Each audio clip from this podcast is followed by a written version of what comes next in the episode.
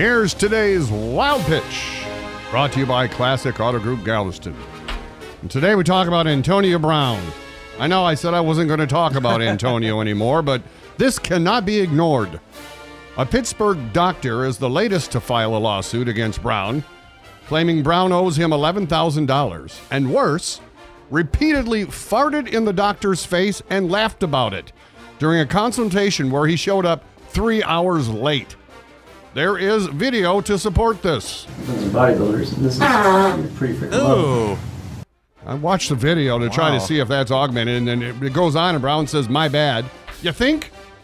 So, to the long list of things that Antonio Brown does to annoy people, like rape allegations, helmet issues, attacking general, manager, general managers, now add flatulence.